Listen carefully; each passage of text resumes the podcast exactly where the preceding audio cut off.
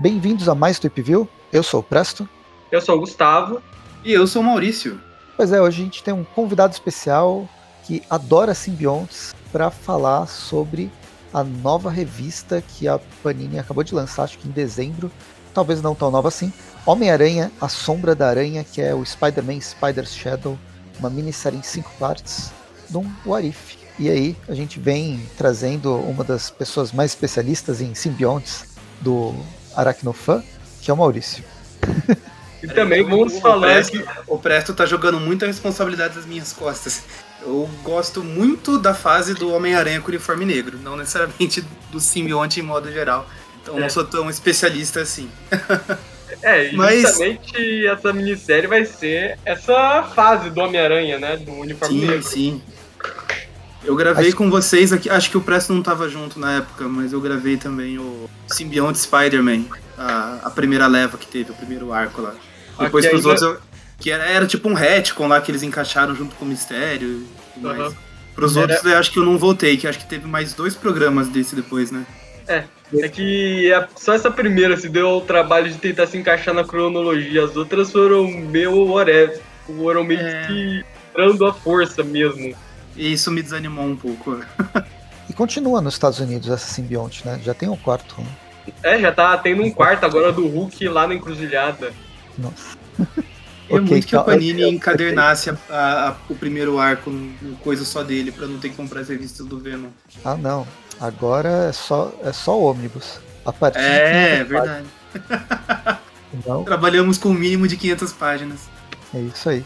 Bem, a gente vai falar sobre essa minissérie. Uma das coisas que me chama atenção na minissérie, eu gosto de What If, eu gosto.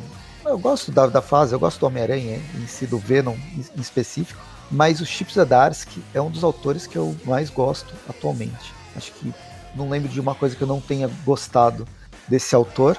A arte é do Pasqua- Pascoal Ferri com o Matt Hollingsworth nas cores. Eu não sei o quanto se vocês gostam muito dos Zdarsky, mas para mim ele é um dos melhores autores atuais na revista, de linha. Ao contrário do pessoal do Preview Classic, eu gostei muito do história de vida dele. Pois Olha, é, o- Eu, como Eu representante do, do Classic aqui, eu digo que eu gostei também. Infelizmente, os meus colegas lá não concordam comigo, mas eu gosto bastante. E assim como o Presto, eu devo dizer que até agora eu não li nada do Zdarsky que eu não tenha gostado, mas é porque eu li pouco, na verdade. Eu, eu li essa que a gente vai gravar agora e o História de Vida. Eu tô correndo atrás de outros materiais dele aí que eu, que eu deixei passar. E vejo muita gente elogiando mesmo.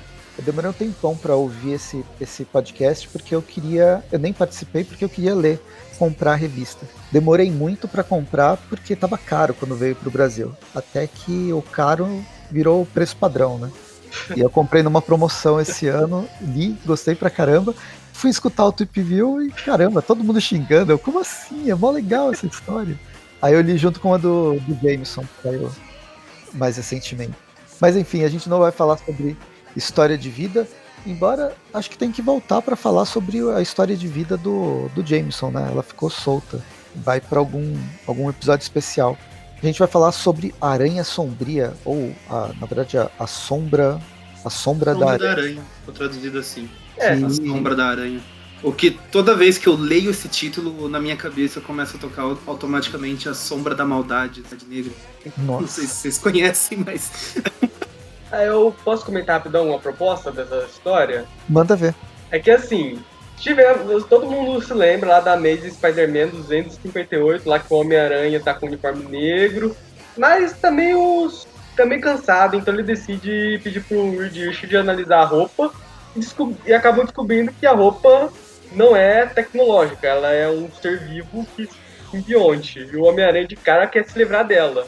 Então, a minissérie é basicamente mais um Orif, porque já tivemos um Orif lá nos anos 80, mostrando o que aconteceria se o Homem-Aranha não tivesse se livrado do simbionte. Ruim, né? No primeiro Arif, o Homem-Aranha só teve toda a vida do corpo dele sugada pela roupa até ele virar um idoso, antes da roupa fugir e pra ficar com o Hulk. Agora vamos descobrir Com o Hulk e a- depois com, com o Thor, né? É, É. Aquela. É, Esse primeiro Arif do uniforme negro, ele é uma maluquice, assim, mas quando eu era mais novo e eu li ele assim, eu gostei, cara. Acho que eu tenho uma memória afetiva com ele. Eu nunca mais reli. Eu preciso revisitar essa história para ver se eu ainda gosto. Mas assim, eu tenho uma memória relativamente boa dela, assim, eu não acho ela de todo ruim, não. Só é meio maluca por causa das coisas que acontecem, mas acho que o Arif permite um pouco essa liberdade é. poética. Essa aqui vai ser levemente menos maluca. Não tô dizendo que não vai ser maluca, mas vai mostrar o que aconteceria se a roupa também não, não desse uma de parasita pra cima do Peter. Sim. Não, eu, eu, eu gostei pra caramba da, dessa história. Eu acho que não tem nem o que, o que, o que reclamar. Da, pelo menos para mim. Tanto a arte quanto o roteiro, eu achei legal. E uma das coisas boas desse, desse What If é que ele vem em quatro ou cinco partes. Né? Nos Estados Unidos era para ser quatro, depois eles deram uma esticadinha com mais uma edição. É, Mas. Precisava completar o um encadernado. Encadernado é no mínimo cinco edições. Senão não fecha a lombada quadrada, né? É. Mas ter cinco edições, ela permite que se desenvolva a história. Um dos maiores problemas do What If é que tudo se resolve em 20 páginas. E 20 páginas são coisas muito apressadas. Mesmo, ok, anos 70, é, desde os anos 70 a proposta sempre foi essa. Mas as histórias acabam sendo repetitivas, porque tem que entrar numa fórmula onde o universo tem que acontecer em 20 páginas e às vezes não dá para ser não dá para contar uma história legal desse jeito, só dá para ter ideias bacanas, mas sem desenvolvimento. Em cinco edições, no encadernado de 100 páginas, né, cento e poucas páginas, eu acho que deu para deu para ter uma história melhor. Deu para ter saber quem que são os personagens, por que que eles mudaram, não é tudo jogado como um Orif comum.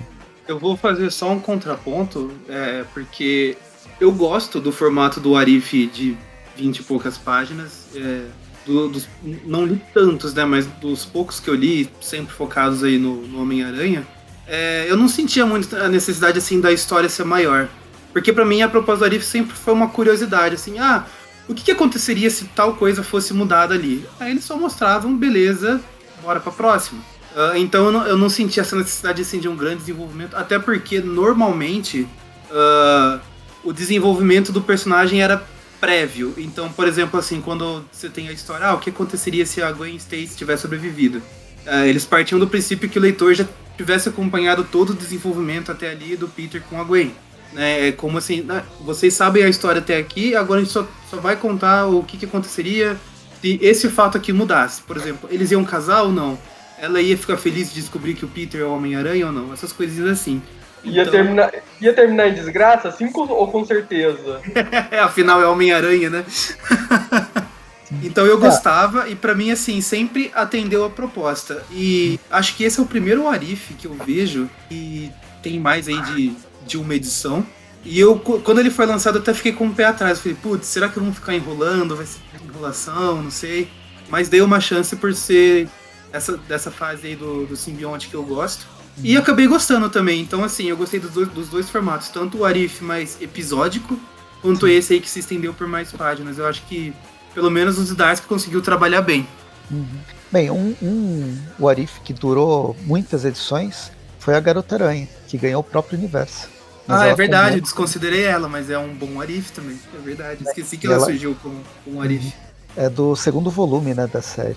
Sim, sim. Enfim, mas é mais porque talvez porque eu gosto de universo paralelo. Então sempre que mergulha no universo paralelo eu gosto pra caramba. Aquelas séries dos exilados eu curtia bastante, por exemplo. Eu acho que não é todo mundo que gosta dos exilados dos, dos X-Men, mas era a possibilidade de testar outras, outros cenários de forma mais ampla, não só episódica, eu, eu curto bastante. Enfim, uhum. estamos fazendo esse paralelo enorme para fazer essa apresentação porque aí a história vai começar já com um pesadelo do Peter. É uma. Aqui a, a arte do, do autor, que eu já esqueci o nome, o Pascoal Ferri, já traz toda essa identidade um pouco diferente. Eu acho bem. É bem bonito. O mesmo, esse mesmo autor ele trabalhou numa minissérie do Adam Strange de 2004, não a que ganhou Eisner agora recentemente, mas uma de 2004 que a Panini chegou a lançar no encadernado, lançou em edição única, é, em edições fasciculares, depois em, em, um encadernado que era em, em papel Pisa Bright. Né? Todo mundo, ninguém gostava, mas é uma história do Andy Deagle com o Pascal Ferri, que é bem, é bem legal e pega justamente um pouco dessa. Aqui ele está estilizando ainda mais a arte com essa retícula, tentando trazer uns, an uma, uns anos 70, né, que utilizava mais a ideia de retícula, embora a história do Venom, do, do simbionte, nem, nem Venom, né? Mas do simbionte é, é dos anos 80. É, é ali bem meados dos anos 80 mesmo, acho que era 84, 85, por aí. É, só para fazer um comentário. Não era mais tão utilizado, né? Embora a gente encontrasse. Só para fazer um comentário, e como o Gustavo já mencionou, eles localizam o leitor falando que isso acontece ali por volta da edição 258. Ela é bem conhecida, a, a, essa edição aí da Amazing, porque é aquela edição que tem o, é o Peter sendo, tipo, puxado ali pelos dois uniformes, né? O uniforme clássico e o uniforme negro. E nessa edição tem essa cena do, do Peter correndo nos sonhos e tudo mais, que foi adaptada também ali no, na série do, dos anos 90. E ah, acho que vale a pena deixar até, por causa, por causa de curiosidade, o, o, link no post aí pro, pro Trip View Classic com, com essa edição, caso o pessoal tenha curiosidade de acompanhar também. Lembrar de falar pro Eric depois colocar o link no, na postagem do episódio. Não, é bem legal. Se bobear o, o Arif que vocês falaram já foi comentado também. Porque é um Arif bastante conhecido desse do, do que aconteceria se o, o Homem-Aranha não largasse do simbionte. Uhum. Eu não lembro agora se ele foi comentado. É, ele já foi comentado num preview especial de Warif. Ah, é? Nossa, eu não lembrava então. Acho que eu não participei. É. Eu tenho uma breve memória, mas a breve memória foi confirmada com o Gustavo, então beleza.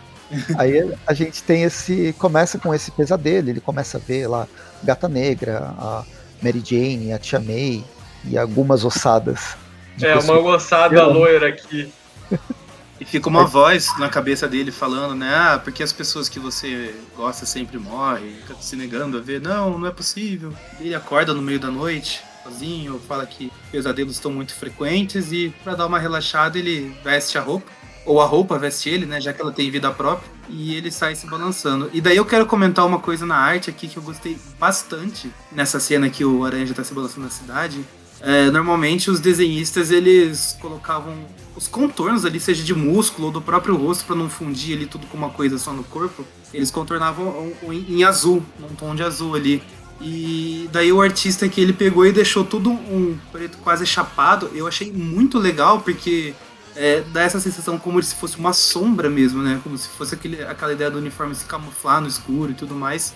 Eu gostei disso, achei bem, bem interessante essa, essa escolha aí. Não sei se foi do desenhista ou do próprio colorista, enfim, mas gostei bastante. Sim, e o Peter ele fica aqui refletindo sobre as vantagens da roupa nova dele, né? Tem infinita, a, a roupa vira o que você quiser, pode virar até aquela roupa lá da. Como é o mesmo nome lá do cara que faz o solo de guitarra da série dos anos 90? Ah, é o Joey Perry, do, o cara é. da Aerosmith. Pode virar o cara da Aerosmith também. enquanto ele resgata uma velhinha de um assaltante. Digamos que quando ele resgata a velhinha, ele é um pouco mais violento do que o normal. Ele até pede desculpa pra velhinha, né? Pô, é. desculpa, é. eu acho que eu tava com dor de cabeça. Eu, acho que eu devia pedir desculpa pro ladrão, né? Por ser muito violento, mas vamos lá, né? É que o ladrão vai virar borboleta daqui a pouco. Ele tá. vai ficar sem ar aqui dentro do casulo que foi colocado. Ele fala pra velhinha, desculpa, a semana tá foda. E ela faz aquele meme, capitão, é quarta-feira. E bem. Aí ele continua se balançando. Aí ele volta a ter pesadelos de novo com ossadas. E nesse pesadelo ele acaba cometendo. Ele, ele acaba violando a lei Maria da Penha com a Mary Jane aqui. É, ela encontrou ele dormindo lá e ele tava meio agitado. Ela foi tentar acordar ele, ele um reflexo assim, deu um empurrão nela. Aí ela ele nem, que... nem tava com franjinha emo dessa vez. É. Aí ela fala que ela entrou no apartamento lá que a porta estava estrancada, então a, a, ela, a invasão de domicílio, a agressão foi justificada, beleza. Segue história. Não, e se fosse uma outra. Em qualquer outro filme de terror que quer que a pessoa morra, a Mary Jane era pra ter morrido, né? Ela bateu a cabeça. Sim, sim. Ah, mas ela não é loira, né? É, são as loiras que têm os pescoços mais frágeis aí nos quadrinhos. É, dos filmes elas têm o costume de quebrar a cuca também. e daí ela fala que tá preocupada com o Peter, que tá tentando falar com ele faz tempo, desde que ela deixou ele para trás, falando que sabia que ele era o Homem-Aranha. E, e, isso acontece mesmo na, na, linha normal dos quadrinhos, né? Acho que é uma edição antes da 258, não lembro, mas é após ali o Peter lutar contra o Puma meio que, resumindo assim, o Puma vai lá atacar o Homem-Aranha que seguiu o cheiro dele até o apartamento do Peter. Peter tava lá com a Mary Jane, aí fica aquela confusão. Ele tenta esconder a Mary Jane para ele ir pra luta. No fim, quando ele volta, ela fala: Peter, não precisa mais mentir, eu sei que você é o Homem-Aranha. E eles ficam nessa. É. Então ela tá se referindo a, a, essa história, né? Que deixou ele sozinho, falando: Ah, eu só disse que eu sabia que você era o Homem-Aranha e virei as costas. É, só pra informar o pessoal, nessa época o Peter também não tava na melhor fase da vida pessoal dele. Até pra média da vida pessoal dele, porque a relação dele com a Mary Jane já tava meio estranha. Ele já não tava falando mais com a tia porque abandonou a faculdade. E ele estava namorando a gata negra, que obviamente não ia dar, dar boa coisa. Não gosta do Peter, né? Só gostava do Homem-Aranha. Exato. Acho legal que todos esses elementos, para quem não leu a revista na época ou não leu depois, nas várias republicações que deve ter acontecido, tanto aqui no Brasil quanto nos Estados Unidos, ela aqui é retomado, né? Todos os é, agora eu puxando sardinha porque eu gosto de uma minissérie, não de edições únicas. Aqui tem tempo de desenvolver isso, de mostrar todo todo o cenário para qualquer leitor. E essa primeira edição, inclusive, ela é maior, né, do que uma edição uma edição comum. É. Mas enfim, a Mary Jane descobre que a roupa do, do Homem-Aranha tá tão suja que ela anda sozinha. A, as bactérias elas desenvolveram uma civilização própria naquela roupa, né? Já deve estar tá desenvolvendo voo espacial agora. Eu não lembro em que edição que era, mas lembro que a gente comentou lá nos Classics que tem um momento que o, o Peter nessa época vai colocar a roupa para lavar e põe o simbionte lá na, na máquina de lavar. E eu, eu achei isso muito engraçado. Imagina um alienígena sendo colocado na, na máquina Coitado de lavar. Esper, né? esperava qualquer coisa quando chegasse na Terra, menos isso, né? Tipo aquele cara de Minas Gerais que estava dando banho do, no meteoro com detergente IP. eu não vi isso. Nossa, que bizarro, eu não vi isso. Enfim, é, depois disso, o Peter falou: oh, Ok, Mary Jane, você tá certa, eu, tô, eu não tô na minha melhor fase, a gente tem que ver o que, que é essa, essa roupa alienígena. Eu vou agora passar lá no For Freedoms para conversar com o, o Reed é, e ele vai pra... resolver é. a situação. Só para informar, nessa época, o edifício do Quarteto Fantástico havia sido explodido pelo Dr. Destino, se eu não me engano. O edifício Baxter, então os quartetos estavam morando no For Freedom. Até ele também ser explodido um pouco depois do Peter se livrar dessa roupa na cronologia. Quarteto, aquele edifício do Quarteto Fantástico é quase que nem a mansão dos X-Men, só que em vez de ser explodido, normalmente ela é jogada no espaço, literalmente. Coitada de Nova York, né? A mansão dos X-Men, a mansão dos Vingadores, o edifício do quarteto. É tudo Nova York, né? É, é a cidade que nunca dorme porque nunca tem um dia tranquilo lá, né? As pessoas não conseguem dormir. É, pessoal, puta que pariu. Galactus de novo pisando na mansão dos Vingadores. E daí ele sai se balançando de novo para ir lá visitar o quarteto. E eu gostei muito desse quadro também, dele de ponta cabeça, esse quadro maior. E ele fala que vai levar a roupa pro, pro Reed analisar, e enquanto ele pensa isso, a teia acaba. É muito estranho, porque até então ela tinha teia ilimitada, né? E daí ele fica assustado, fala, isso aqui não é Homem-Aranha 2, o que que tá acontecendo? Me salva San Raimi. E daí a, a teia volta ali, normal. Né, mas antes que ele comece a pensar ou falar, puta, agora vou, né? Agora é minha vez. Chega o Duende Macabro do nada, explodindo as coisas, e acho que esse, são essas, esses dois momentos que mudam né, na revista. Exato. Na revista Porque o Duende o... Macabro estava onde nessa época? Não é. Se o é. Peter. Foi, uma questão de segundos para ele mudar de ideia de ir pro, pro Reed e não ir pro Reed. Quer dizer que o Duende Macabro estava atacando terror naquela na revista. É, o Duende Macabro, ele nunca apareceu quando o Peter tava usando o uniforme negro alienígena. Pelo menos até aquela segunda minissérie do simbionte do Spider-Man que o Peter David enfiou no duelo. Então, eu não lembro da situação do Duende Macabro. Ele teoricamente tinha morrido lá no. É, ele morreu no finalzinho. É, antes aspas, da, das Guerras Secretas, né? Quando ele teoricamente morre lá naquela Batalha do Lago, daí. Do lago não, é. né? Do, do Rio Hudson. O furgão dele é. cai no Rio Hudson, ele teoricamente morre. E logo depois eu acho que quando o Peter vai para as Guerras Secretas, termina com ele indo lá no Central Park, ver aquela máquina esquisita lá. É, na volta, é, quando ele tá com o uniforme negro ainda, eu acho que ele tá com o de pano que ele volta a enfrentar é. o, o Duende Macabro. É, o Duende Macabro ele morreu, entre aspas, né? Aquela morte que todo mundo sabe que não morreu no, na última edição lá da, da fase do Roger Stern. Aí ele depois só voltou um pouco depois do Peter se livrar da roupa, do uniforme negro lá como parceiro de, do Rosa. E aí começou aquela guerra de gangues. Uhum. É, a não ser que daí eles podem ter usado de desculpa na, na continuidade dessa história que Duende Macabro naquela época estava agindo por baixo dos panos. Talvez uhum. tivesse isso, e daí é pegaram usar essa desculpa e falar, não, então ele vai aparecer aqui agora, daí, daí já mudaram bem aí. Enfim, é o Arif, eles têm liberdade para isso. Não estão é. precisando encaixar em cronologia nenhuma. A falta é. que faz o ato para explicar essas coisas nos Arif, né? É, então, uma saudade. É que ele, eu sei que ele não cabe nessa, nessa história e no tom que a história tá querendo passar. Mas dá saudade do, do Vigia comentando as coisas. Mas enfim, enfiaram aqui. Desculpa, o... desculpa aqui só interromper, ô, Gustavo. Eu acho que o. Ah, não, minto. É, eu tava vendo aqui a edição 73 da Abril, mas que é quando o Furgão é recuperado, mas não é o Duende Macabro, é o Halloween que aparece. Então, desculpa, eu fiz um. Ah. Interrompi inutilmente aqui. Ah. vamos, vamos seguindo. Mas, então, enfim, entra, o Duende Macabro entra, começa a tacar bomba pra tudo quanto é lado, o Aranha chega batendo nele, e assim que o, o, Aranha leva uma porrada um pouco mais forte, né, como a explosão de uma abóbora, ele resolve, uh, não sei, acho que ele tá meio de mau humor, né, o Peter, nesses tempos, e resolve tacar um carro no, no, no, no Duende, bate, bate bastante nele e arranca a máscara, e descobre quem está por trás do, da identidade secreta do vilão. Sim. Que é o Roderick Kingsley. Ele resolveu a lambança que foi isso daí em poucos quadros, né? É tão mais fácil, né? É só arrancar a máscara. Tanto de um lado quanto do outro. Quem bater mais consegue. É que na época do Duende Macabro, é, arrancar a máscara não significava que ia resolver também, né? Porque foi Ned Leeds, daí foi o. É, era Donovan o nome do outro, Gustavo? É, era um Donovan também, que esse é, foi um Donovan, do Duende Macabro. Que o Flash Thompson já, já tinha sido acusado também.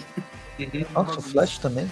Sim. Né, na época do da Guerra de Gangues, o Duende Macabro decidiu acusar, o, aproveitar que o Flash Thompson tava falando mal dele na TV pra incriminar ele, só de sacanagem.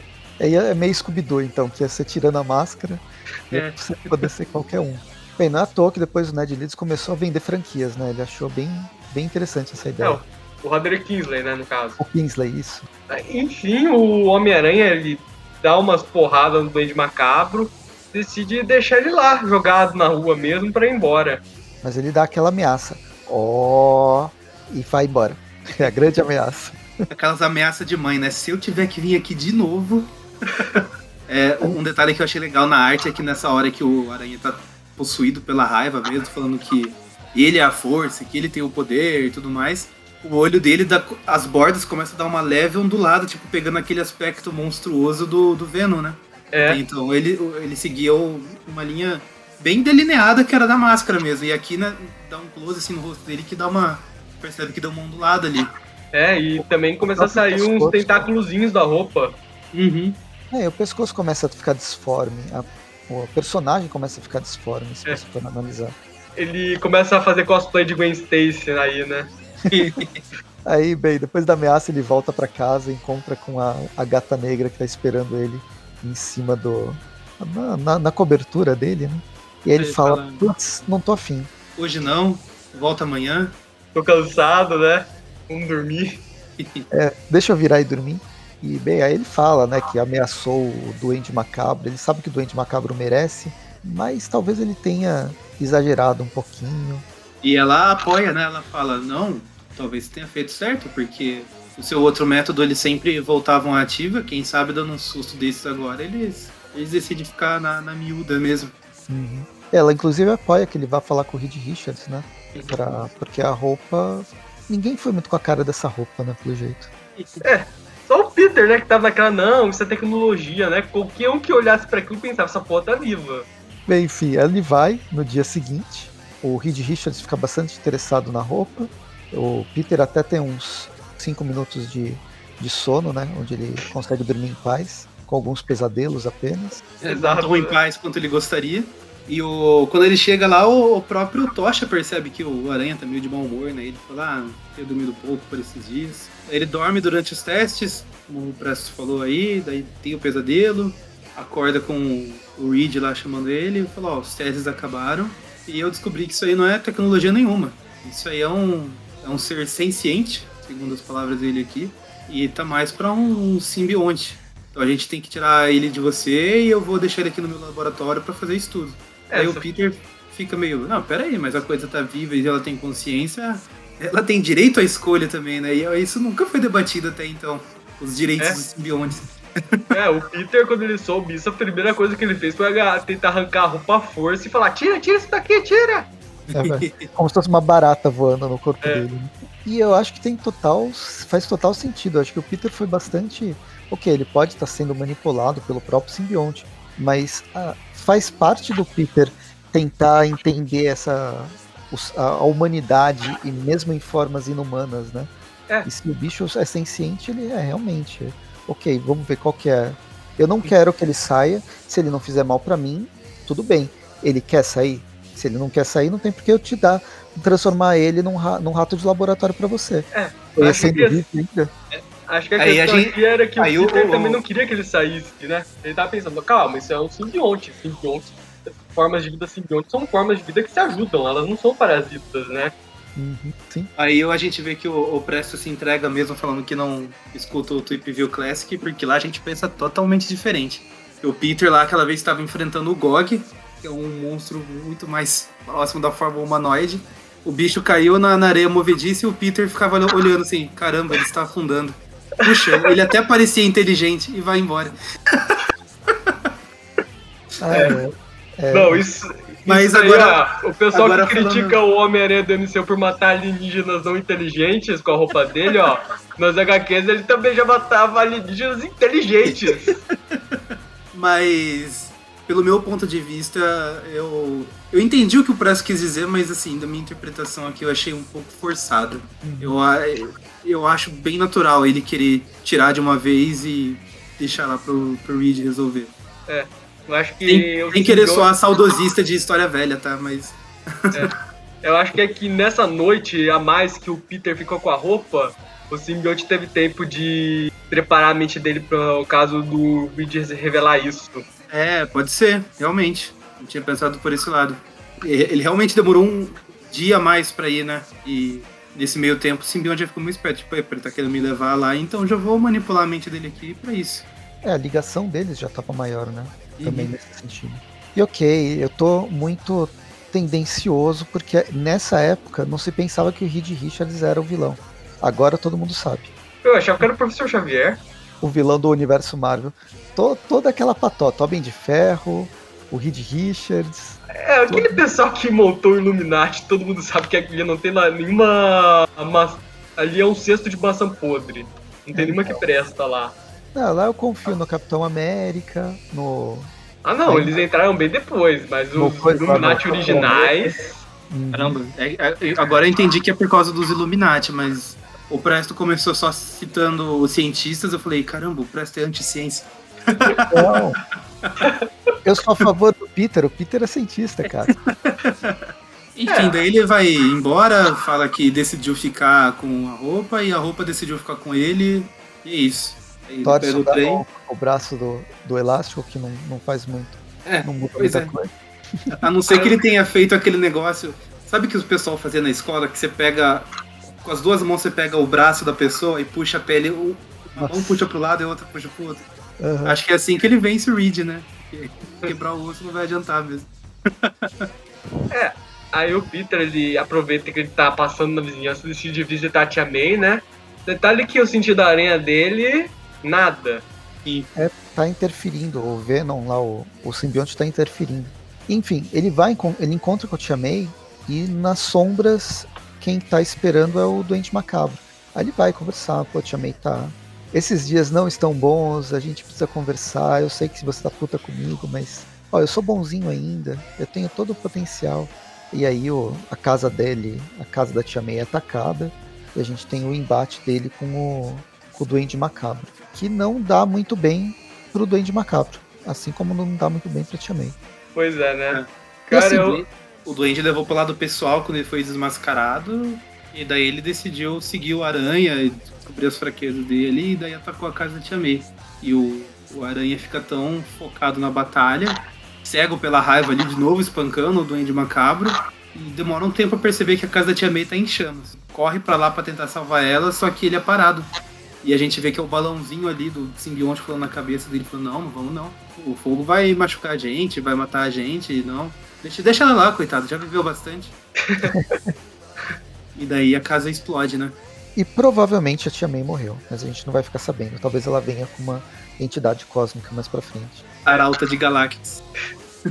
é, aí, igualzinho na série do Homem-Aranha dos anos 90, o Duende Macabro fez mal pra Tia May, o Homem-Aranha já quer matar o cara agora. É, então, ele vira pro. Tem até uma.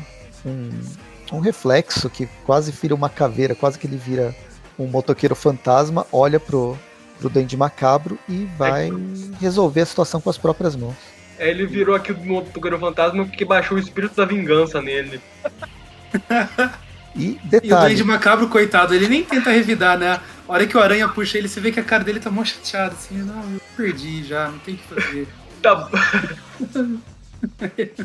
E aí, para quem não sabe como termina a, a, história, quem assistiu Game of Thrones vai lembrar e provavelmente o desenhista deve ter, deve ter assistido também. Ele perfura os olhos do Duende Macabro, polegares. É, a gente não viu, mas pode ter explodido a cabeça do, do Duende. Ah, também. É que como o dedão ficou muito em cima do olho, achei que era esse essa finalização que, que ele usou. Por que não as duas coisas? Ah. É, é legal que, realmente, agora pensando no que você falou, Maurício, de terminar em uma edição, se terminasse nessa edição, já estava boa a revista. Sim, já foi sim. um Warif sensacional. E já adiantando, essa primeira edição foi a que eu mais gostei das cinco. Uhum. É. Aí só faltaria uma narração do ato falando não, depois disso o Homem-Aranha fez isso, isso, isso, aconteceu isso, isso, mas isso é uma outra história é. e acaba a edição. pois é. Bem, a gente termina a primeira edição, vamos para a segunda agora. E acho que a partir da segunda as coisas ficam mais rápidas, na verdade. Essa primeira, ela pinta todo esse cenário muito bem e agora são as consequências que a gente vai acompanhar nas quatro edições seguintes. Eu Como acho é... que eu vou fazer uma teoria aqui. Eu tô achando que isso daqui foi que nem a, a o Arif da Garota Aranha. O Chip Zdarsky chegou pros editores com o roteiro de um ótimo one shot de Arif. E foi lá, contou tudo, e o pessoal, nossa, muito legal essa história. E o resto? O resto? Entende aí. Espera um segundinho, eu vou, eu vou pegar o resto ali no canto, vai ser umas três, não, não, mais quatro edições e a gente já eu volto. Que inclusive tem essa confusão aqui. No começo são quatro edições e depois virou cinco. Sim. É, sobre essa segunda edição, já quero comentar. Eu não sei se a, a Panini. Normalmente eles publicam as capas, né, no, no miolo ali do, do encadernado. Eu não, não, consigo confirmar porque eu importei a edição gringa aqui para esse programa. Mas eu gostei muito dessa segunda capa. É muito coisa de filme de terror, cara. E eu sou fã de filme de terror. É. Uhum. Ao mesmo tempo, lembra aquela cena clássica do Iluminado me lembrou a cena do Velociraptor atrás das crianças em Jurassic Park. Nossa. É, eu não tinha pensado no Jurassic Park. Enfim, a história vai começar com o Peter é, tendo uma DR com o seu mais novo melhor amigo dentro da própria cabeça. Num cenário meio pra gente ficar nos filmes, meio Tron, só que em laranja. É, sim. Acho que é nessa hora que o simbionte já se sente livre o suficiente pra começar a falar com o Peter, né? Peter já tá não ser vivo mesmo, né? Então, bora conversar com o cara. Ele chega a falar aquela, aqueles, aquela coisa bem básica. Ah, o, o cara é um assassino, você ter matado ele é consequência, não tem. Não fica grilado, não. É normal isso. Você só espremeu a cabeça, quem matou foi Deus. É, pois é. e aí, passando isso, a gente tem uma cena meio Homem-Aranha 3, não da Marvel, o da Sony. Lá Ué, mas o Homem-Aranha não tá dançando na rua, ele tá quietinho. É, só faltava ele estar tá dançando. Mas ele tá. Ah, ele tá pensativo de tudo que ele fez. O Clarim Diário é, insiste em, no Homem-Aranha ser ameaça ou assassino, né? Dessa vez, é claramente ele assassinou alguém. Ele tá andando sozinho na rua lá, pensando nas coisas que ele fez, você vê que até o o Papai Noel passou ali do lado dele falando, ah, esse aí não ganha presente esse ano. Um bom garoto. Eu só queria comentar que, embora a gente esteja levando isso, do, essa manchete do, do James na brincadeira, o rei do crime, ele tá bem sério em relação a isso. Sim, essa morte do, do macabro vai mudar toda a relação dos vilões com os heróis, em especial com o herói que é o Homem-Aranha, né? O, o rei do crime fala, é, o Homem-Aranha ultrapassou a, ultrapassou a linha. Agora ou a gente contrata ou a gente mata, porque senão a gente vai se ferrar com isso. É, porque ele fala, se agora ele mata, ele pode acabar com toda a minha operação criminosa na cidade. É, ele não pensou que ele podia acabar com ele mesmo. É. É, como o Rei do Crime ele literalmente comenta assim, ó, eu posso lidar com um déficit nas minhas operações por causa do Homem-Aranha, mas eu não posso tolerar minha morte. Uhum. E daí fala pro Wesley ligações. Aí nisso corta lá pro Clarim. Eu só queria comentar tá lá. que eu só queria comentar rapidão que esse Wesley é uma referência à fase do Frank Miller na época. E o Wesley ele era o assistente do Rei do Crime nessa época, Ah, sim.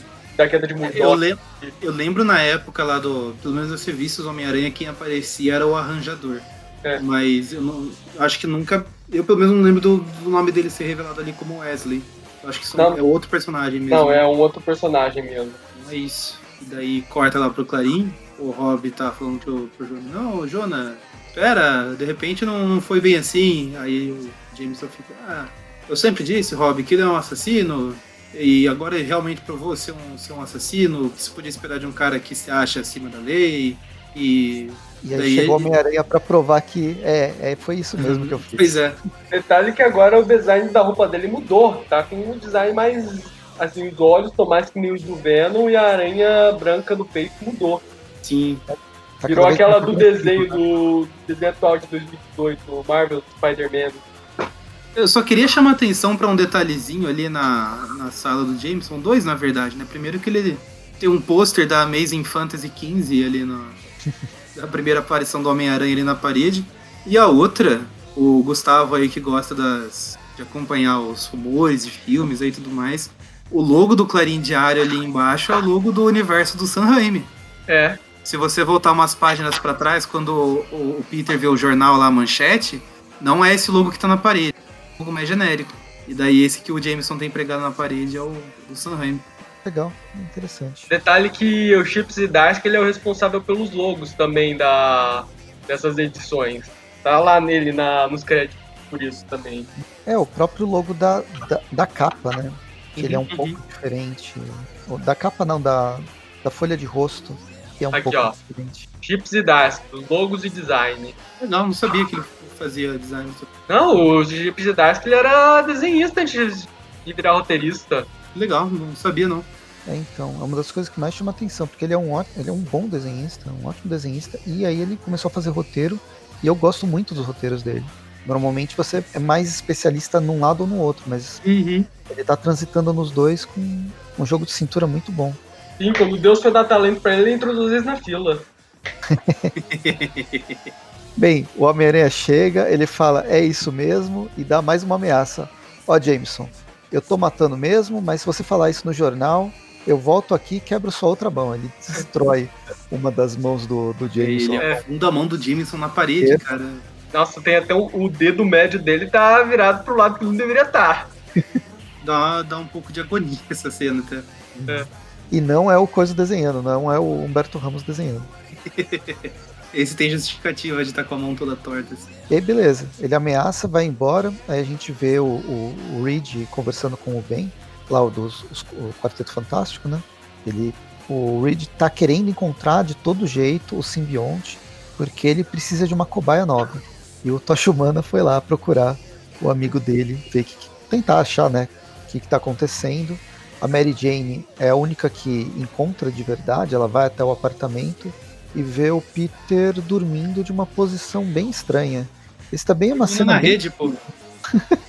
Mas cadê a rede? Ele é a rede. Seja você a sua própria rede. É uma cena bem filme de terror também, essa, Uhum. nesses tentáculos preso no meio da teia mesmo, né? É. E fala que faz super bem para pra, as costas, então quem sabe uma cama desse jeito não Isso seja me, lem- isso me lembrou um pouco aquela série, uma minissérie lá do Venom, que contando a origem dele, que tem uma cena que ah, logo que ele consegue o simbionte, ele também fica desse jeito no apartamento dele, só pendurado pelas teias, pelos tentáculos. Legal, eu não lembro. Provavelmente a gente falou sobre ela. E é lá de 2008 essa série, é da época do Pacto. Ah, tá. Então, nossa, então se bobear não falou, tá naquele ato entre o Classic e o, e o View. Tá no, no limbo. Um dia chegaremos nela. Aham. Bem, enfim, a Mary Jane chega lá e fala. Ela se assusta, mas ela é menos assustada do que do universo comum, né? Eu lembro que assim que ela viu o Venom pela primeira vez, ela teve um piripaque. É, mas ela ficou bem traumatizada. Esses, essas coisas que ela tá vendo com esse, esse Peter Parker é, são até, não sei se são mais, mas elas também são aterrorizantes e ela tá agindo de uma forma mais de boa. Ela aceita muito tranquilo, né? Ah, Peter, então, você tava dormindo com os tentáculos, aí é que eu vim conversar com você um negócio. E ela fala que tá preocupada porque não, não viu o Peter desde o, aula da tia May. E tá questionando. Ele falou, meu, essas coisas aí do. Até os jornais que não são o Clarim Diário estão falando que o Homem-Aranha é um assassino. E aí, é verdade isso? Aí o Peter começa com os rodeios. Ah, Mary Jane, eu podia ter salvo ela. Se eu tivesse feito a decisão certa, ela estaria viva. Assassinato, assassinato é uma palavra muito forte. Eu só ajudei ele a passar para um outro lado. Eu encurtei a estadia dele aqui nesse mundo. é um assassinato. A pessoa tá exagerando. Aí, enquanto ele fica dando esses rodeios, ele vai embora. Porque ele não quer, não quer encarar né, a, a realidade. Pelo menos agora ele tem um amigo novo, né? Que conversa com ele na, na própria cabeça. Sim. E aí no e meio. Quando ele sai, ele é atacado pelo Shocker daí, né? Coitado do Shocker, né? Pois é. É, Shocker leva o, o, o Aranha no, no, nos pensamentos até fala assim: ah, o Choque é um bandidinho de segunda. Provavelmente não ia me enfrentar sozinho. Chega o escorpião. Aí, aí ele pensa: ah, o escorpião é um pouco mais perigoso. Eu não disse muito, um pouco. e ele acaba facilmente com os dois. É, a forma o... que mata o escorpião é. É, filme de é... terror também, cara. É trash. Tipo, o simbionte entra dentro dele e deve ter destruído o Gargan por dentro. O Shocker, não sei necessariamente se ele morreu, depois você fala, fala que morreu, né? Mas ele teve o braço arrancado, que a gente sabe que numa algumas páginas a seguir, quando o Homem-Aranha vai tirar satisfação com o Rei do Crime, primeira coisa que ele faz é jogar o braço pro. Exato. Pro Olha aí que você mandou. E, e, como o Aranha não é formado em medicina, provavelmente não foi um corte cirúrgico. Não, ele não tem sabres de luz para cauterizar na hora. O Homem-Aranha pode ser cientista, tem muitas coisas, mas em medicina ele não é. E bem que o simbionte tem o histórico de fazer o bisturi também, né? Tem uma história na época da Abril também, lá pro finalzinho da primeira coleção da Abril, o Gustavo deve lembrar que o, o, o Ed ele tá acho que com um chip implantado nele ou alguma coisa assim. E daí ele projeta o simbionte para dentro do corpo, faz o um bisturi ali para ele fazer uma auto-operação, uma auto-cirurgia. Então, mas aí é você ele querendo fazer uma cirurgia. É, com certeza. Ele, ele não quis. Faltou, faltou vontade. e mesmo que ele tenha cortado com bisturi, se ele não cauterizar, se ele não fizer alguma coisa, sangramento vai ter. É, sim. A única coisa que eu não vi, não entendi muito, foi o sangue do, do rabo do. do vai, é uma frase muito ruim, né? Mas o rabo do escorpião saindo sangue. Ele é mecânico. Eu acho que talvez esteja tivesse sujo por causa do corpo mesmo. É, do resto do corpo. É, o resto, é. Eu acho que, que foi isso. Junto, que ele deixou em Nova York. Eu, eu só queria comentar aqui também que o Homem-Aranha, quando ele tá segurando essa, os rabos sangra, todo sangrento do escorpião, isso pegou muito mal, ele. O, o rosto dele também já tá bem diferente. Agora ele tem seis olhos aqui na roupa. Então, isso apareceu antes, mas não com. não dava para ver exatamente, mas desde o ataque lá em, no Clarim, dava para ver uns outros risquinhos é, brancos. É, ele a roupa meio que tá. À medida que o Homem-Aranha vai ficando mais violento, a roupa tá se transformando aqui junto com ele. É tipo aquela coisa lá do Spectacular Spider, The Spectacular Spider-Man, lá que a cada episódio a roupa mudava um pouco. Sim, sim, eu lembrei disso também. Bem, o, o Homem-Aranha vai tirar satisfação com o, com o, Rei do Crime. O Rei do Crime fala que é, descobriu a identidade secreta dele, que ele é o Peter Parker, por causa, é, por causa da, da, da, mulher que morreu, né, a velhinha que morreu antes da morte do, do, do Andy Macabro. E aí o Homem-Aranha, é, ok, você tá certo. E mete um socão que eu achei que tinha explodido a cabeça do, do Rei do Crime, mas depois a gente vai ver que não, ele ainda tá vivo. É. Inclusive o rei do crime ele fala, ó, eu até tentei procurar alguns outros membros de família próximo que eu pudesse ameaçar, mas eu só não tenho ninguém, é bem triste isso. Realmente, passa... nessa fase o Peter não tem mais ninguém, não tem mais nenhum amigo, ele e a Mary Jane já estão meio distantes. A namorada tem a gata negra, mas ela é a namorada do Homem-Aranha, não é do Peter Parker, né? Uhum. Realmente ele tá bem solitário nessa fase. E a gente passa pra reunião do novo sexteto sinistro. Eu ia falar sexteto sec secreto de outro lugar. E é, o Dr. Octopus, o Mistério, o Craven, o Electro, o Rino, tá faltando um membro. O JJ Jameson, que é o é. criador é. desse novo. É o financiador desse novo sexteto. Quem tá recrutando, né? Afinal, a ameaça se tornou real dessa vez. Pois é. Só pra, só pra comentar, isso é na época. Essa edição se passa na época em que jornal de papel ainda rendia muito dinheiro. ainda era lido, né? É. Não era só pra, pra colocar na, na casinha. Na galinha do pássaro. E esse. O Octopus nessa época ele tinha Minions. Pois é, esses Minions aí são referências à fase dele como planejador mestre. Inclusive eles estão usando a mesma roupa. Foi só um, um tempo depois também, mas eu não lembro se nos anos 80 daí ele tava com esses os roxinhos que a gente chama lá no, no Classic, muito antes de roxinho ser sinônimo de Nubank. É muito feia, né? Por que eles têm essa boca? É feio pra caramba. E, e eu me pergunto como ele reconhece. Como ele reconhece as pessoas, porque depois ele começa a chamar cada um pelo nome. E não tem nada do rosto deles. É, como a gente vai ver daqui a pouco, ele não consegue reconhecer todos. e então, é só um easter egg, né? Só pra ter uma desculpa pra gente inserir um personagem novo. O Octopus seria o grande cérebro por trás desse, desse novo sexteto, como ele é o mais inteligente mesmo. Tem, tem uma inteligência diferente das outras inteligências que a gente vê nesse sexteto. Eu ele, não tem incluindo... inteligência, ele tem uma inteligência superior. Eu não estou incluindo o Rino nem o Electro, porque eu não, não coloco inteligência na mesma, na mesma frase com os dois. Mas o Craven e o Mistério, eles são eles são bastante estratégicos, cada um na sua linha. Enfim, o Jameson também é inteligente, mas ele é o financiador, né? Ele é só o empresário por trás do, do da milícia. E aí, no início que o Octopus está planejando o que, que vai acontecer, eis que um amiguinho roxo dele resolve dar um abraço mais forte. É, com uma faca. Chega lá, o doutor, tem um bicho aqui no seu ombro, deixa que eu mato. Arranca a faca e mata o bicho e o Dr. Octopus.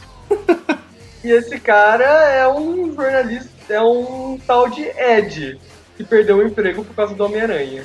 Então, essa, esse, essa inserção do Ed Brock eu achei meio zoada. É, essa era uma parte que eu ia criticar nessa série. Na verdade, acho que foi a única coisa que eu vou criticar nessa minissérie mesmo. Eu entendo porque colocar o Ed Brock, ele é o principal elemento do simbionte, né, em, relacion, relacionado com o simbionte. Tá desde o início, ou pelo menos desde muito cedo, mas podia ter sido de outra forma, talvez, né? Não, mas é, ele é um dos principais personagens relacionados a simbiontes, só que eles não vão ter contato nessa, nessa, nessa história, né? Então eu achei que ficou meio jogado mesmo. Uhum. Porque já adiantando o que não vai acontecer, eu achei que no final ele ia se unir ao simbionte para daí se vingar do Homem-Aranha, meio que fazendo a história do Venom nesse universo Arif, mas não, não rolou. Ele não, não chega a ter contato com o simbionte. Uhum. Então, é, até... meio jogado também. Eu até colocaria ele, eu entendo por causa da importância dele dentro de, da cronologia simbionte, mesmo sendo vem, vindo depois. O que eu não gostei foi as, essa, essa forma. Eu não sei se o Zdarsky queria colocar e não tinha ideia. Puta, como que eu vou colocar o, o Ed Brock nessa história? Se foi, se ele que queria colocar, ou se foi edit, o editorial que falou, não, simbionte tem que ter o Ed Brock, agora só não pode colocar o Dylan porque ele é muito novo. Acho que ele ainda não tinha nascido nessa época. Eu acho que tinha formas melhores de colocar ele exercendo o papel de jornalista, é, com coisas que a gente vai ver agora nessa edição. Porque o, o, o rumo que ele tomou na história, achei que pô, é, é muito absurdo, cara. Tipo, não precisava nem colocar ele na história. O Octopus podia fazer o papel que ele teve na história sem problema. Sim. Não, então, e aí a forma como foi colocado, no fim, não serviu, ele ficou alheio. Ele como Ed Brock, a gente não vê o Ed Brock. É uhum. você, você falou, Gustavo.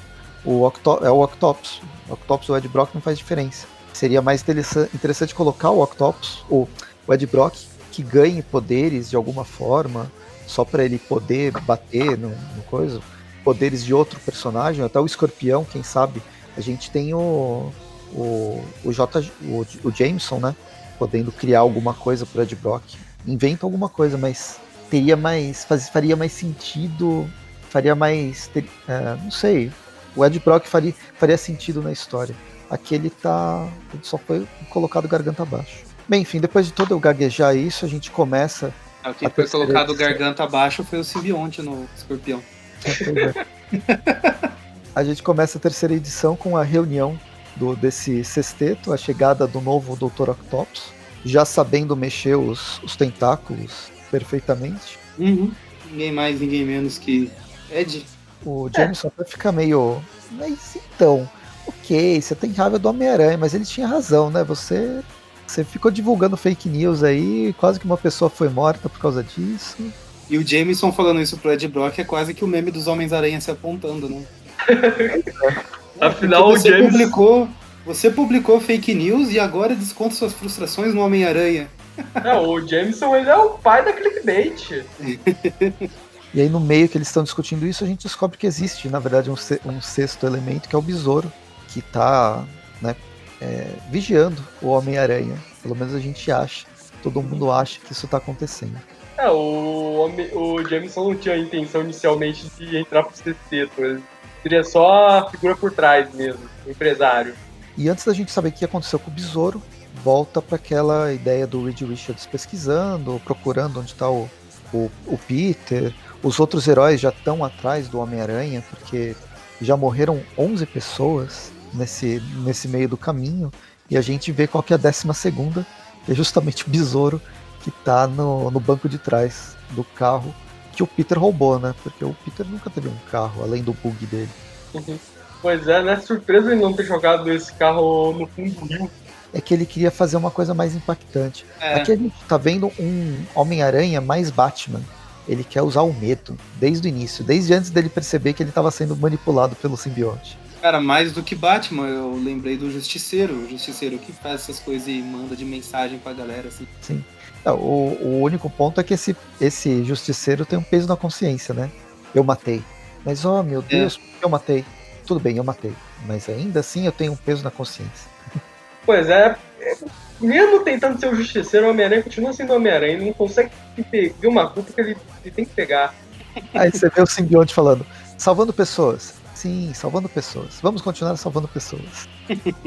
e é nisso, volta para a reunião do sexteto, no meio da discussão, a gente tem mais uma cena de terror, que é o, o besouro no, no meio da, da floresta, preso em meio a teias. E aqui é a entrada triunfal do Homem-Aranha. Sim. ele já assusta o Ed e o Jameson que estão lá de vigia, né? Na única fazenda de Novo Horizonte. Isso que eu ia falar, é, é tão clima de terror que os caras foram num lugar isolado, cercado por uma floresta escura, com névoa. Como o Homem-Aranha descobriu que eles estavam lá? Ele acha que ele conseguiu a informação do besouro. Ah, é, que besouro, verdade. Não, esse aqui é mais filme de terror. Na cena seguinte, a gente tem a sombra do Homem-Aranha no meio da sombra dessas, dessa floresta.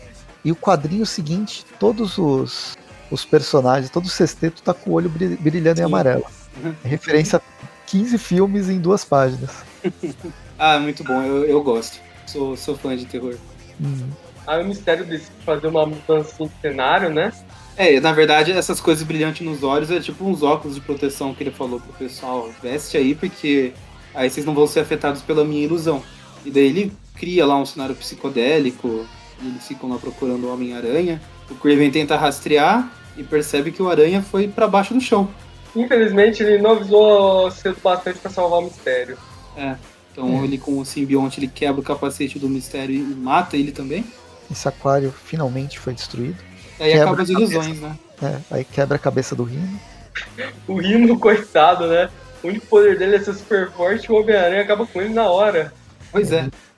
E depois, quando ele vai enfrentar o Ed Brock, ele tem aquela é quase uma referência a cena lá da Feiticeira Escarlate com o Thanos, né? Porque o Ed Brock chega, você destruiu minha vida! Eu, Aranha, eu nem sei quem você é. E ele ah, se livra do, do Brock com um, um, chute apenas, né? Zero segundos desperdiçados é. com ele. Eu fico me perguntando por que esse tipo de coisa nunca, nunca aconteceu com o Dr. Octopus de verdade. Pois é, né? É que lá o Peter segurava força também, ele sabia que o Doutor era um cara comum. Né? É, é sempre assim, né? Até quando com inimigos mais fortes, tipo, eu sempre lembro o exemplo do lagarto. O lagarto é aquela couraça grossa pra caramba que protege e o Peter ainda fica. Preciso segurar os socos porque é o Dr. Connors que está aí dentro. Uhum.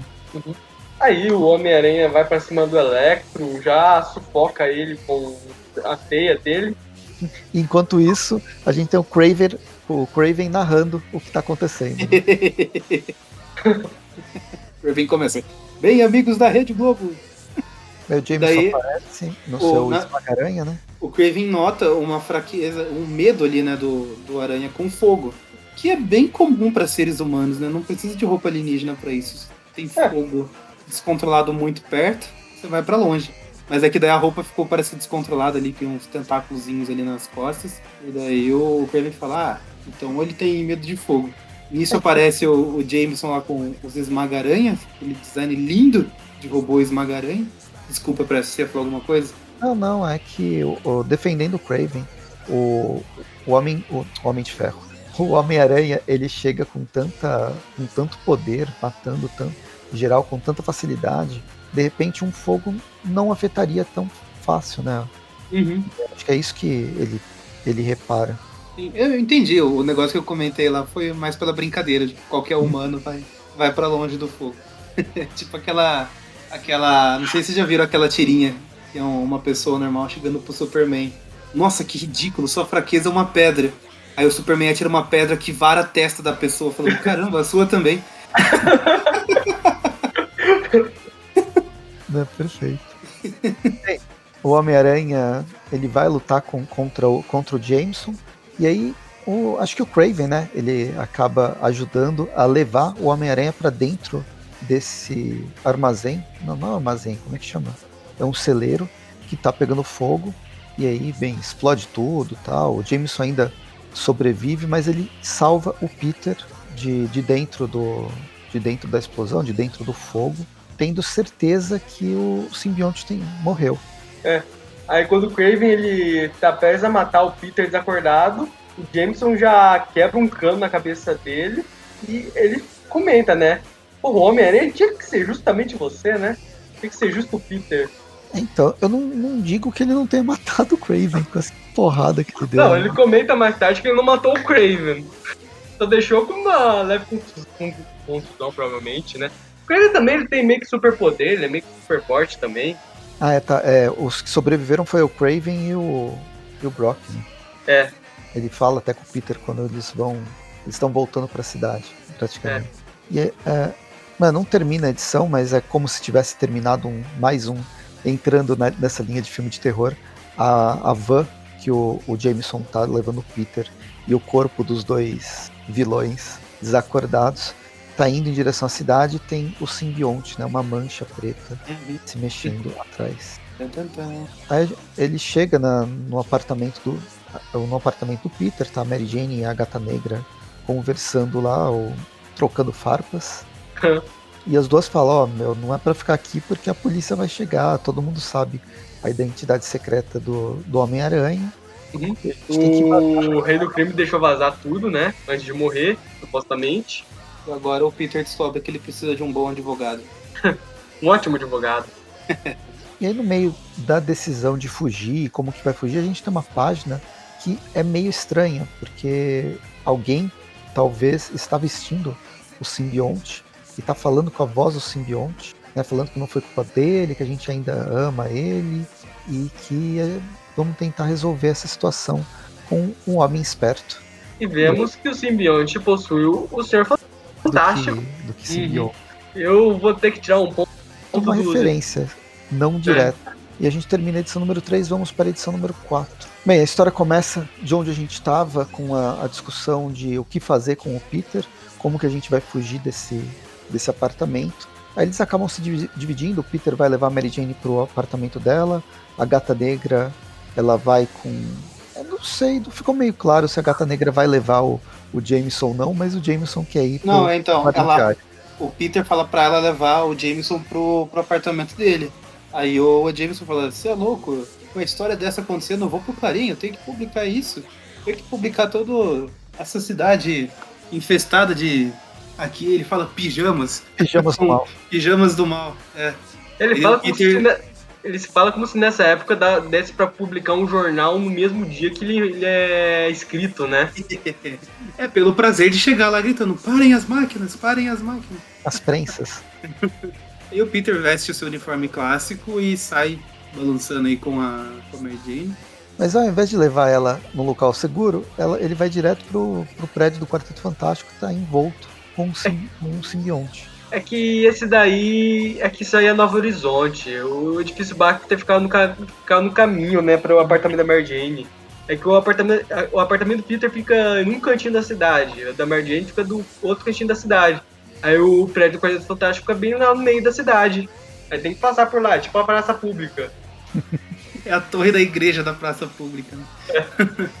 e, bom, é, na edição passada, lá como já tava tendo simbionte para todo lado e Reed e coisa possuído, para mim aqui cravou de vez a. Não, não teve como não lembrar do jogo Web of Shadows. Não sei se vocês jogaram, mas é, o, Web of Shadows é, é, essa premissa: é uma infestação de simbiontes na cidade e tá possuindo tanto os heróis quanto os cidadãos comuns. E tem um prédio, não sei se é o do quarteto agora mesmo, se é do, dos Vingadores ou da Torre do Stark, lá alguma coisa, mas que fica também com possuído sim por simbionte, né? Que tem coisa acontecendo lá. É, no caso é a Torre Empire State também. Na verdade, todos os prédios do jogo tem um monte de simbionte espalhado nelas. Ah, eu Aqui não lembrava de simbionte mesmo, é um Empire principal. State. Aqui mais tinha era Empire State, que tinha até umas plataformas que você ficava na hora de brigar com a Butre. Uhum. Enfim, enquanto o Peter e a Mary Jane eles escutem que o Peter quer levar ela no local seguro e tal, aí eles acabam se beijando, quer dizer que eles vão ficar juntos se eles sobreviverem a isso. Chegando Nossa, a gata negra deve ter sentido um peso essa hora, né, na testa. Pô, mas ela, ela tá com o JJ agora. Chegando na base do. Na base, tô dizendo, lá na parte de baixo, na rua do edifício, a gente vê os Vingadores, X-Men, tá to, todo mundo que sobrou do Quarteto Fantástico se reunindo e eles têm que fazer alguma coisa. Inclusive, tem as roupas da época, né? Dos anos 80, do, de cada um deles. O Homem-Aranha chega lá, fala que o. Fala, ó, oh, desculpa aí, eu matei um monte de gente, mas a culpa não foi minha, eu tava sendo controlado pelo simbionte. Ele já falou isso várias vezes, cada vez. Todo herói já fala isso, né? Cada vez é por um motivo diferente. Dessa vez a desculpa é o simbionte. O Tocha Humano não, não gosta muito disso, mas a culpa é do Peter. O Peter sim fala: É, eu sou o culpado, eu tenho que responder por isso, então eu vou resolver isso sozinho. E é nisso que ele acaba entrando, o próprio simbionte abre para ele entrar no edifício e a Mary Jane e o Tocha Humana acabam entrando junto no buraco. Ele fica meio surpreso de ver os dois lá dentro. Assim, era pra eu vir sozinho. A Mary Jane percebe que o pessoal da recepção ali tá meio zumbizado, estão com os olhos vazios, não estão reagindo a nada, e ela pega uma arma ali pra se defender. Nisso, o Peter e o Tocha tentam subir ali pelo posto do elevador, a Mary Jane vai pelas escadas. Mary Jane cidadão de bem, né? Só que de repente cai um elevador né, na cabeça deles, um elevador de pedra. pois é. Aí ela mostrando que eles também têm fraqueza à pedra, né? Tal qual. e a coisa vindo atacar eles. O Tocha consegue se defender, ele voa, né? O Peter tá, tá na, subindo pela parede. Não é só a água que vem, de, vem, vem derrubar. É, Veio uma coisa é, forte. É, vocês sabem como é, né? Tá na hora do pau. É isso, o Coisa chega falando no, de, no formato simbiótico, começa a bater no Peter. O Peter ele reúne toda a, forma, a força do cosmo dele e fala: Não, eu sou o Peter com raiva, então eu vou bater em você sem piadas. Ele desperta e... lá o sétimo sentido e joga coisa para fora do prédio. E antes ele, ele fala assim: ah, nem, tô, nem tô segurando minha força. Ele aguenta. o pior é que eu achei que ia resolver alguma coisa, né? Jogar ele para fora do prédio. Mas tinha um plano de contingência, o Reed Richards. É óbvio, o Reed Richards tem trocentos planos de contingência. Ele usa todas as letras do alfabeto grego para isso. Eu, quando o Tocha é o primeiro que chega para enfrentar o Reed, o Reed está completamente bizarro, diferente, modificado e incorporado, né? Ele tá tomado pelo simbionte. Não sei se ele tomou o simbionte ou o simbionte tomou ele. Eu acho que eu tenho esse, esse pé atrás com o Reed Richards também por causa do universo Ultimate. Desde o universo Ultimate, o Reed Richards nunca mais foi o mesmo para mim. É, eu sei que lá ele é o vilão também, né? É, então, ele começa como um normal, como um, um herói, e aí ele vai revelando ao longo das 100 primeiras edições, até que a gente vê que ele é muito mais aquele cientista tipo o Fera Negro, né? E outros lá, o, o Senhor Sinestro, qualquer outro cientista que quer, tem planos por trás de planos, muito mais do que salvar alguém, ele quer fazer a descoberta a, ma a, maior descoberta e uma mais nova descoberta. É, ele é um daqueles cientistas que para eles ética é só uma dorzinha de cabeça. Nem dor de cabeça, né? Bem, enfim, nisso eles, eles brigam, o Tocha Humana não consegue machucar o Reed Richards por causa de alguma. De um, de um escudo que ele tem, né? A roupa, a roupa de, que ele faz assim, pro, provavelmente. Protege o simbionte da, das chamas. Aí o Reed Richards usa. O, aperta um botão lá que faz os simbiontes que estão envolvendo o prédio é, se, se soltarem.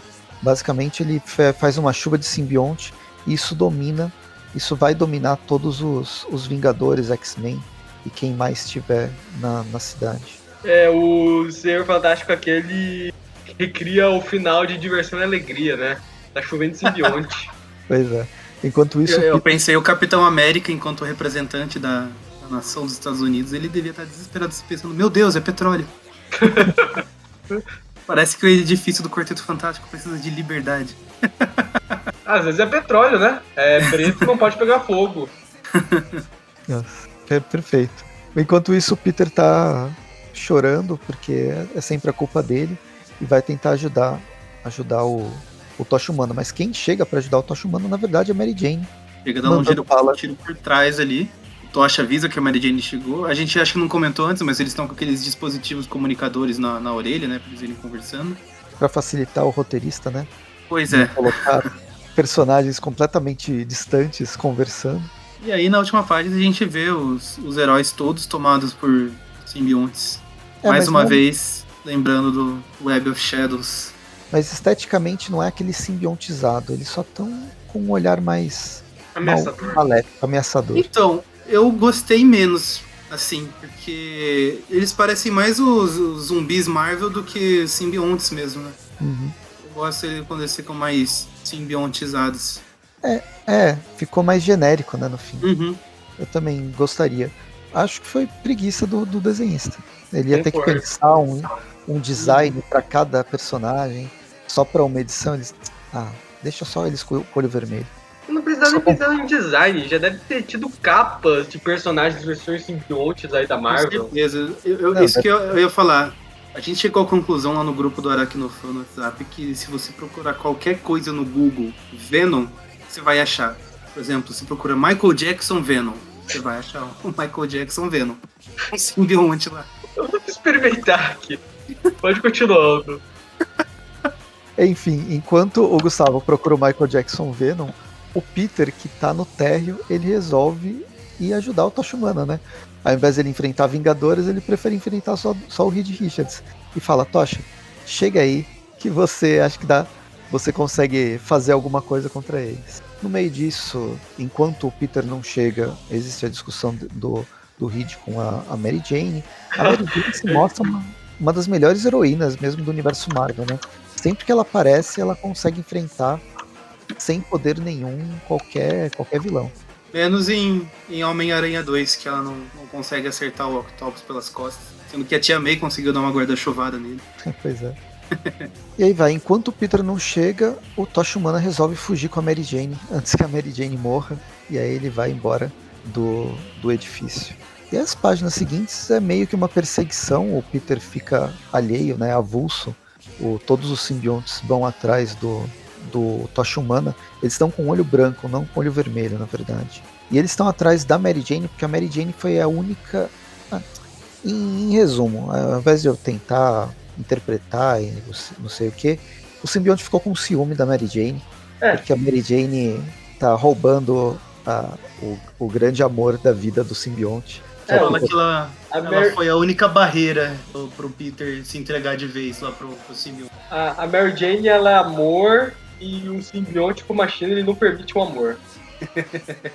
não sei se vocês sabem, mas recentemente a China andou se inspirando no anime porque ele tinha as frases românticas. Aí trocava por amizade.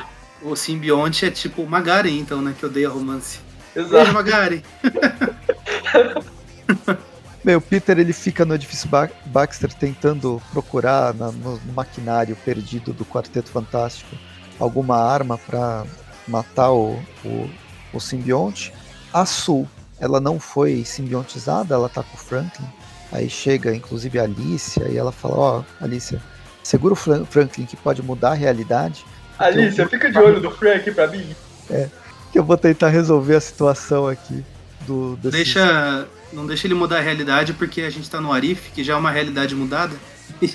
E daí ela... ela... chega lá para ajudar o Tocha lá contra os heróis simbiontizados, salva a Mary Jane. E aqui, nesse momento, a, a gente ainda tá num período de transição da Soul, né? Ela já tem mais poderes do que ela tinha antigamente, mas ela ainda, ainda não tá aquela mega poderosa que vai se transformar numa das mais poderosas, assim, do universo, do, do quarteto. O o John, Bar o John Byrne, aquele feminista, estava empoderando a Mulher Invisível na época, né? Ela inclusive deixou de ser a garota invisível para ser a Mulher Invisível. Ah, foi aí que ela mudou de nome? De garota para mulher? É, foi nos anos 80 mesmo. Eu conheci Quarteto Fantástico pelos filmes, para mim sempre foi Mulher Invisível. E quando eu peguei as primeiras edições lá, com a aranha que eles apareciam, eu via lá Garota Invisível e achava estranho. É que ela cresceu.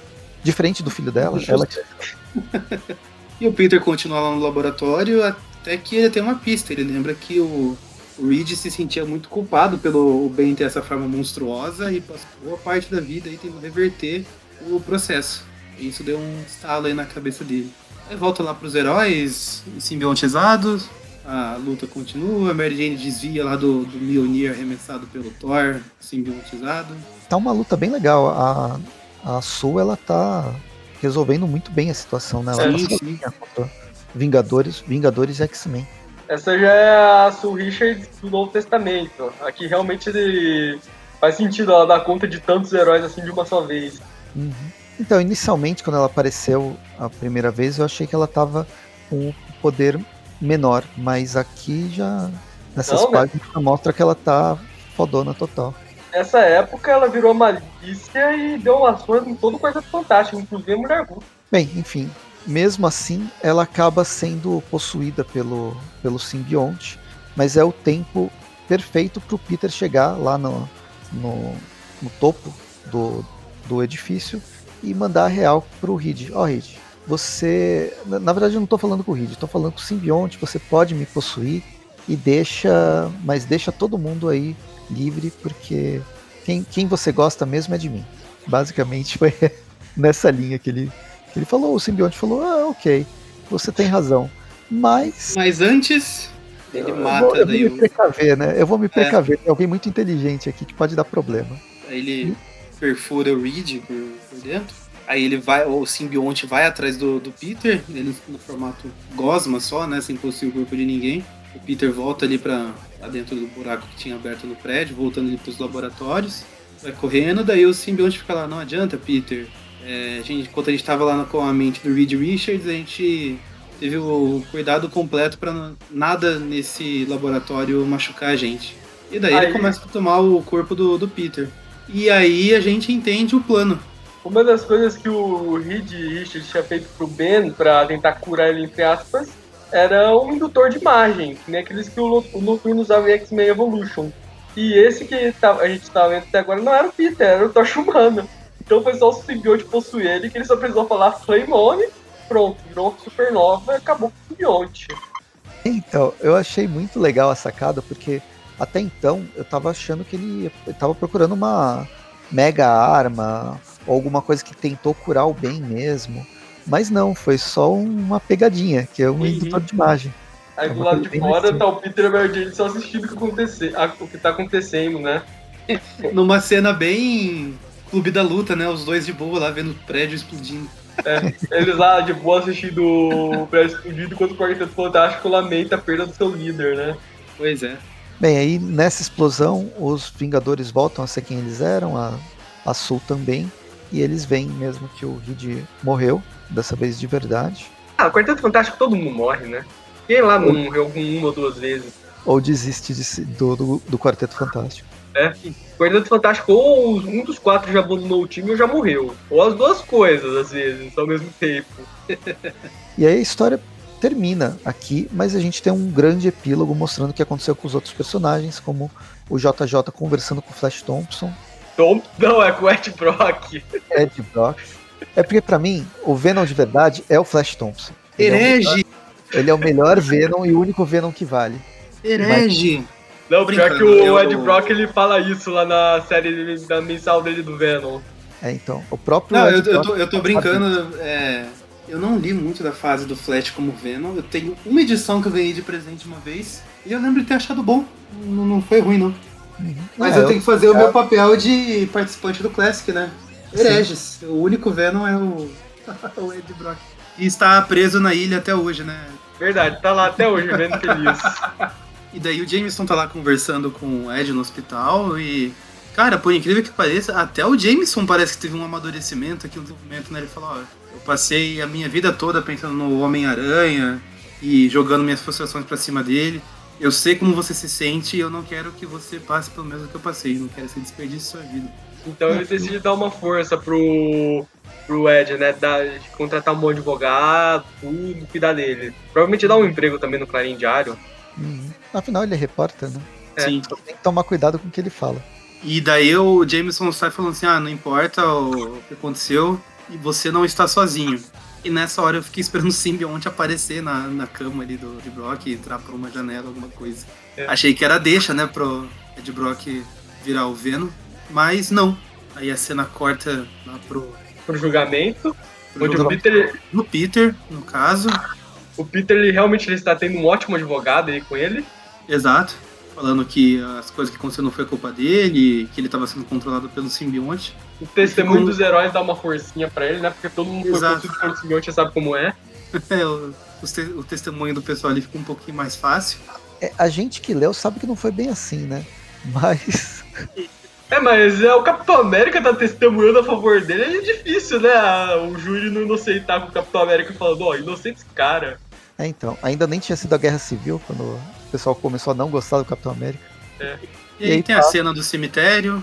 Final do filme, de todos os filmes do Sam Raimi do Homem-Aranha. É o final da trilogia do, do Homem-Aranha 3, né? E do primeiro Homem-Aranha também.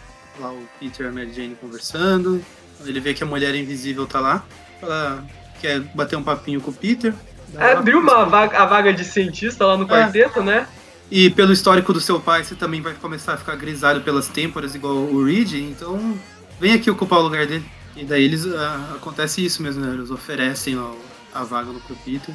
Deixando bem claro que ninguém lá culpa ele pelo que aconteceu, porque é, é importante isso, né? Livrar o Peter da culpa, por mais que ele não queira. E daí Por temos, mais que ele queira adotar a culpa, né? temos a formação de um novo quarteto fantástico. É como se não bastasse isso que eu já trato como epílogo, a gente tem um epílogo do epílogo, que é o James, o Jameson, que é o, o Fisk, ele tá vivo, com um pouco, um pouco destruído, né? O rosto dele tá um pouco destruído. Tá imagino que a mandíbula que tava lá não tá mais lá, né? Sim. Pois é. Ele tem até ah, essa máscara de ferro, tem até um buraquinho que é por onde ele come, né? Uhum. Afinal, né? O rei do crime ele precisa comer pra manter a forma. Eu não sei se esse buraquinho dá conta. Daí chegou o Wesley falando, então, o pessoal do laboratório tá com boas notícias. Como você quer se vingar do Homem-Aranha, mas ao mesmo tempo precisa se recuperar, a gente encontrou uma solução que você pode fazer as duas coisas ao mesmo tempo. Aí eles estão É. lá com um vidrinho, parece um supositório, né? Tipo, imagina o medo do Wilson Fisk na hora que eles chegam com isso. Então, a gente trouxe isso aqui. O remédio, né? Só faltava falar, isso aqui é supositório. Deita aí de lado rapidinho. Enfim, tudo dá a entender que é um simbionte que sobrou ali. É o carnificina, E- né? Enfim, é. Vermelho ainda, o carnificina. É que é meio disforme, a gente não vê certinho a forma do simbionte com os olhos lá, mas tudo dá a entender que sim, porque é uma gosminha ali no vidro vermelha. Pois é, né? Querido Venom, a única que presta é o Carnificina. Com ressalvas ainda por cima. Ah, é isso que eu ia falar. Presta em partes. Então, por eu gostar de realidades paralelas, eu queria continuar a ver essa realidade que, que se formou a partir dessa história. Não com esse epílogo. Eu não quero mais saber do Carnificina. Eu, na verdade, eu não, não gosto do personagem. Eu já tô de saco cheio dele. Ele é uma tentativa de Coringa que não, não é nem o não, não faz nem as vias de Coringa. Que, enfim, Enfim, Notas. é, quem de vocês quer anota as notas? Notas, É, notas? ah, Se ah, quiser, não. eu abro uma planilha aqui rapidinho. tá, Cara, não, é só passar, dá pra abrir aqui no. Cadê? Aqui, Spider Shadow. Pronto, eu tô no, no Trello já. eu vou ser bem resumidinho, porque a gente até já comentou as poucas coisas que a gente não gostou, né? Tipo, é uma minissérie, ela é bem escrita, ela tem umas reviravoltas legais, tirando a parte do Ed Brock, claro, né, que a gente comentou, tem uma a arte também é legal, né, embora tenha tido uma preguiçinha na, na quinta edição de deixar os heróis simbiotizados. Não, mesmo o. Eu acho que esses epílogos o desenho tá meio tosquinho comparado é. com o que tinha antes. É, é aquela coisa, né? O final de minissérie, o, o artista já tá cansado. Ele só quer acabar o prazo para tirar uma série de um mês antes de ir pra próxima minissérie. Mas enfim, é isso mesmo que eu tenho pra reclamar. De resto, eu curti bastante toda essa minissérie como um todo. Dou pra ela um 8,5. Legal. Vai lá, Maurício. Vamos lá. É, como vocês já comentaram, a gente já foi comentando aí no, durante o, o programa as coisas que a gente gostava e que não gostava. Eu só quero reforçar, a primeira edição, ela sozinha já seria ótima. Para mim foi a melhor edição, acho até que o, o artista, desenhista, ele tava mais inspirado nela do que na, nas outras. Não só no traço, eu, senti isso até na questão de cores, sabe? Eles estavam mostrando umas cores bem mais diferentes, assim, uns, uns tons bonitos até. Aquela e... coisa da retícula, né? Por exemplo, que ele estava utilizando. Não, além da retícula, tem, tem uns momentos lá que o, o aranha para no telhado ali vendo o pôr do sol, essas coisas, e me chamou bastante atenção nessa cena. Coisa que eu não senti muito nas outras. para não dizer, eu, eu gostei bastante das cores que eles usaram quando o Peter tá voltando com o Jameson dentro do carro. Tá num tom meio roxo, meio rosa, assim, neon, bem dos anos 80 ali, neon. Eu achei interessante, mas parece que depois da primeira edição o pessoal ficou menos inspirado, tanto na parte do roteiro, né, quanto na parte do, dos desenhos. Mas no geral também achei a história boa, eu acho que o saldo dela é, é bem positivo.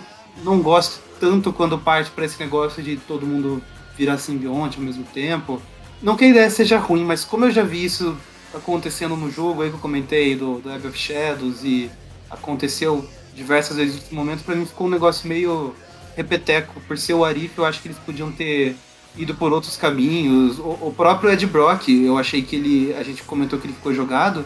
E uma das coisas que eu pensei é que, sei lá, ele podia fazer a vingança dele do Homem-Aranha é, publicando um monte de coisa a respeito do Peter agora, que a, a identidade dele foi revelada, em vez dele ter aquela ideia maluca de se juntar lá com o Sister Sinistro e o caramba, ficava falando, ah, porque o, o Peter, quando já tinha poder, tendo um moleque na escola, sabe? O Peter, quando tinha poderes, sei lá, fez um monte de coisa. Eu acho que ele podia estar de um modo muito mais pessoal.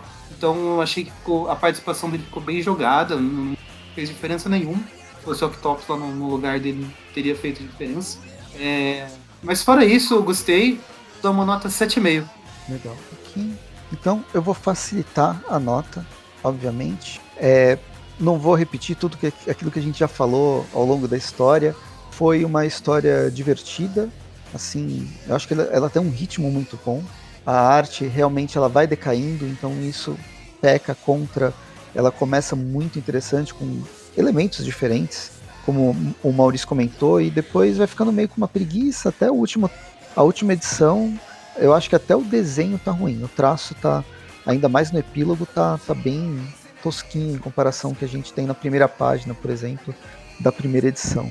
É, isso é problema editorial, é problema editorial no sentido que contratam um, desenhista que ele pode ser um bom desenhista, mas não um bom desenhista para um prazo apertado.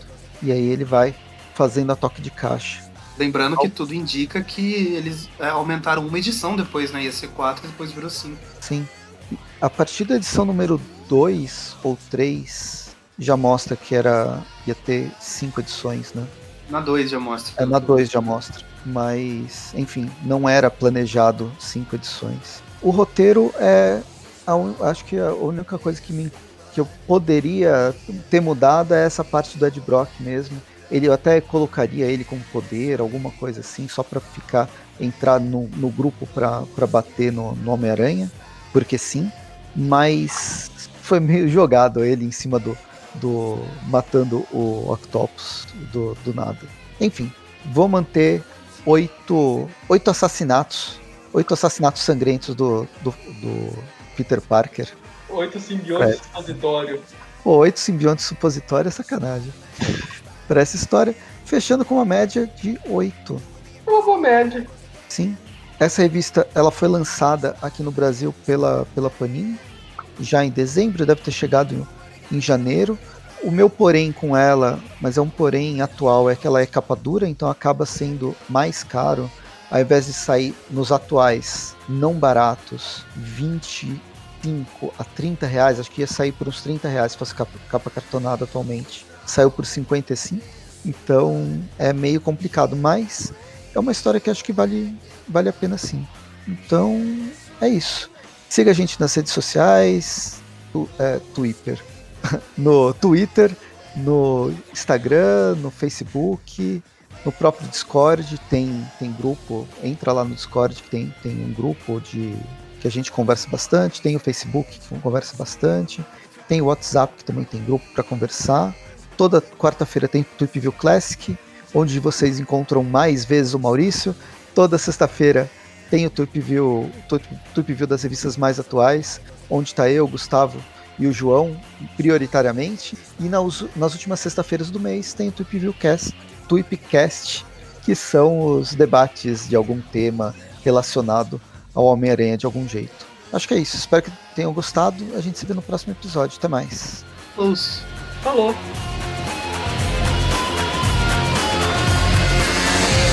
Falou.